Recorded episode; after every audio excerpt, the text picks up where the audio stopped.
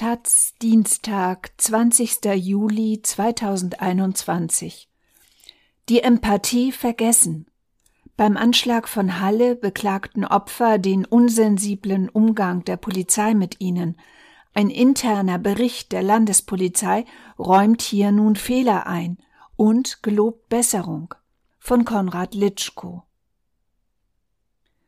Die Schilderungen des Zeugen waren deutlich. Zu diesem Zeitpunkt lag gerade der schlimmste Tag meines Lebens hinter mir.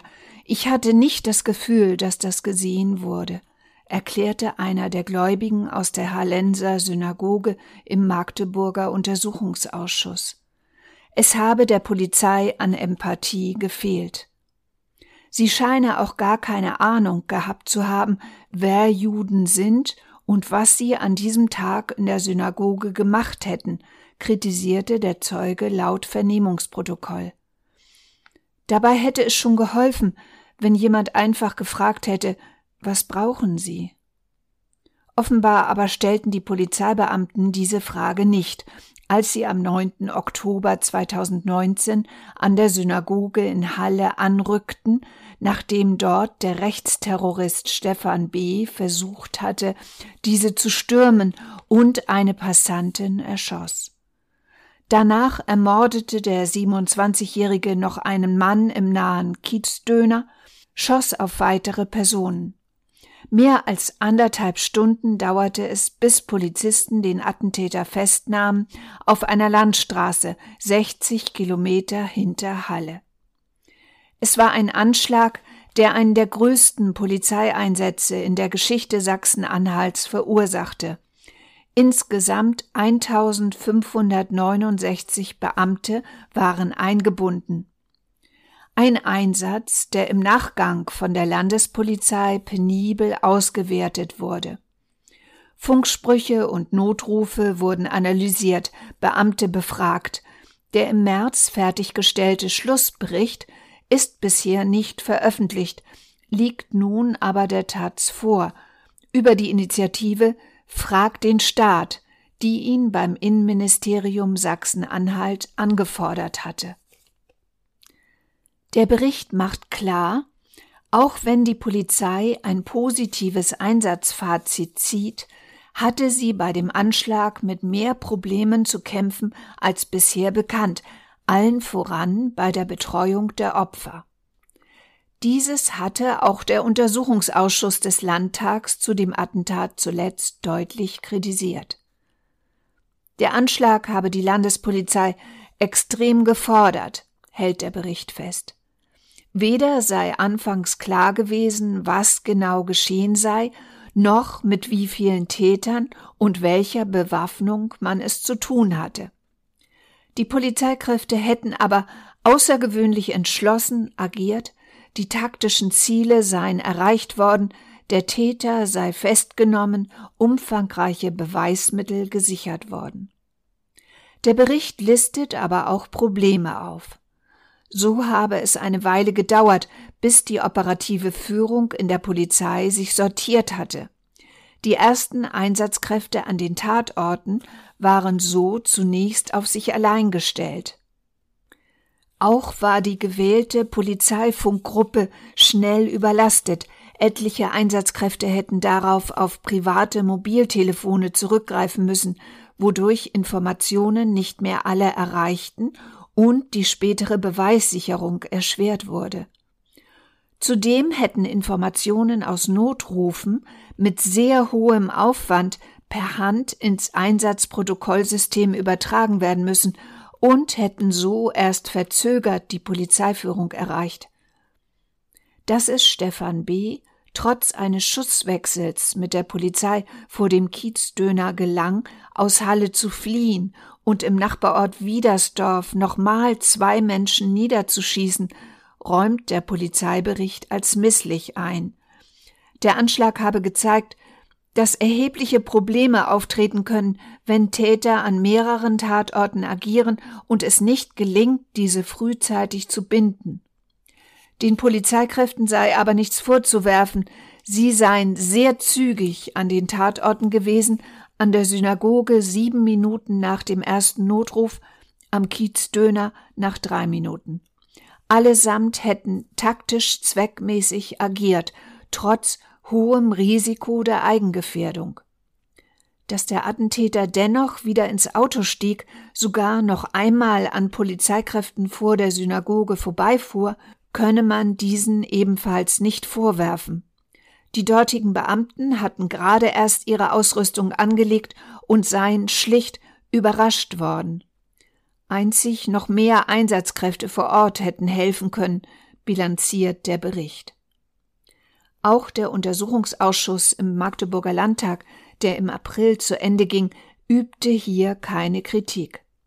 Der Polizeieinsatz habe keine wesentlichen Schwächen offenbart, heißt es im dortigen Abschlussbericht. Für die zunächst erfolgreiche Flucht von Stefan B. seien weniger Konzeptionsdefizite als vielmehr Zufälle ausschlaggebend gewesen. Dass der Täter doch noch lebend festgenommen werden konnte, sei erfolgreiche Polizeiarbeit. Das Lob des Ausschusses aber endet beim Umgang der Polizei mit den Opfern des Attentats. Tatsächlich beklagten im Ausschuss alle befragten Synagogenbesucherinnen, dass die Polizei ihre Evakuierung kaum erklärte. Zu dem, was draußen passierte, habe es gar null Kommunikation gegeben. Sie selbst seien durchsucht worden, hätten sich wie Verdächtige behandelt gefühlt.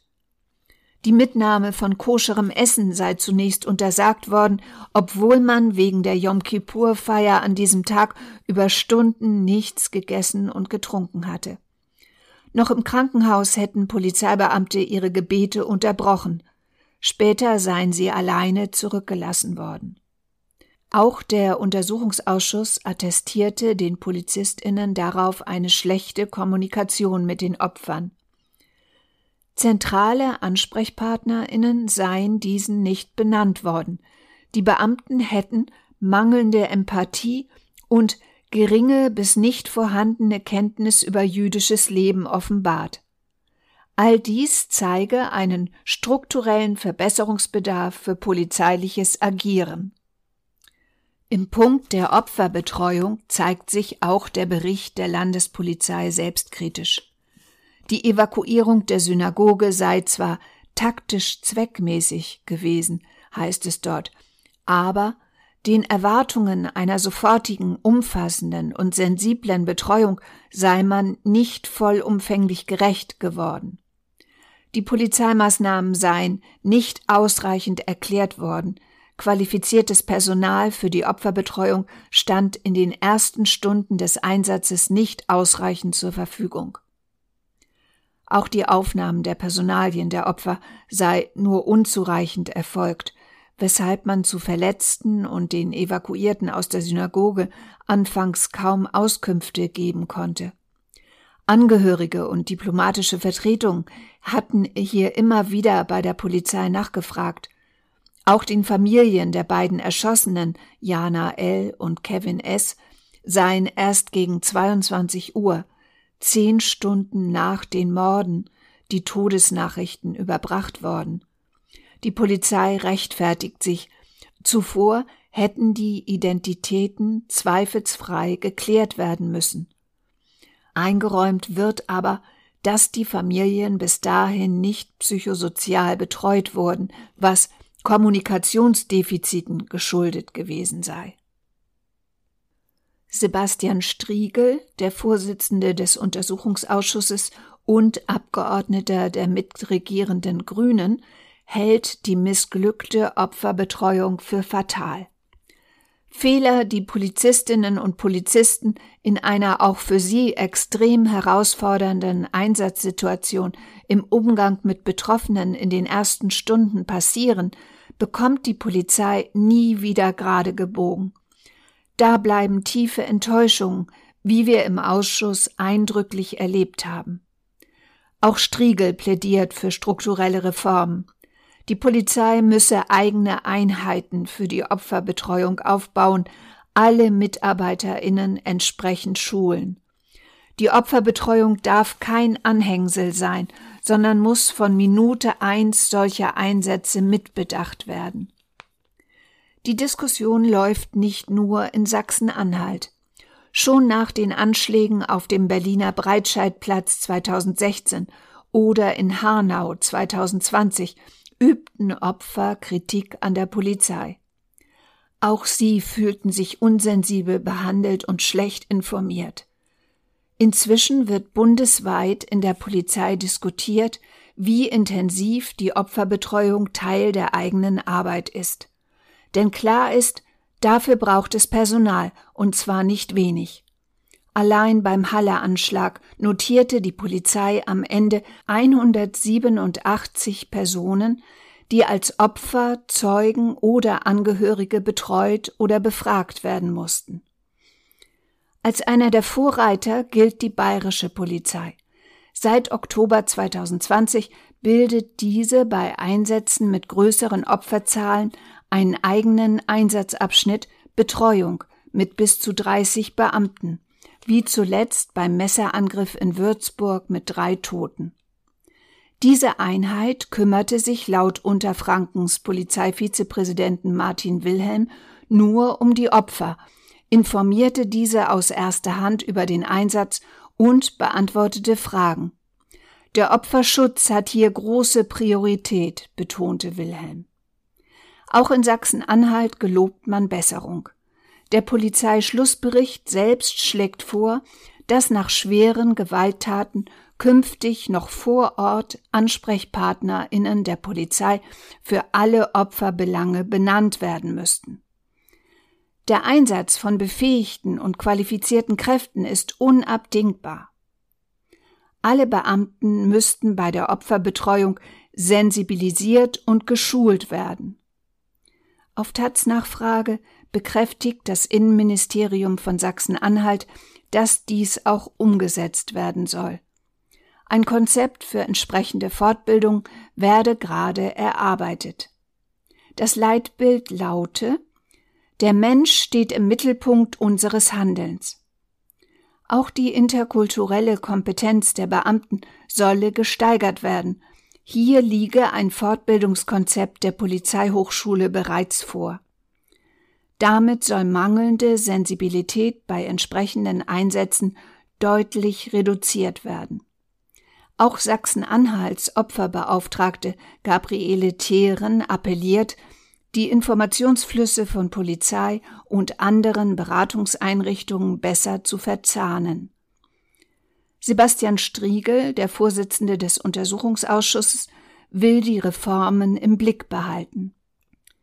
Die Polizei muss sich daran messen lassen, dass sie bei der Betreuung von Opfern wirklich was bewegt, für das Vertrauen in ihre Arbeit ist das kaum zu unterschätzen.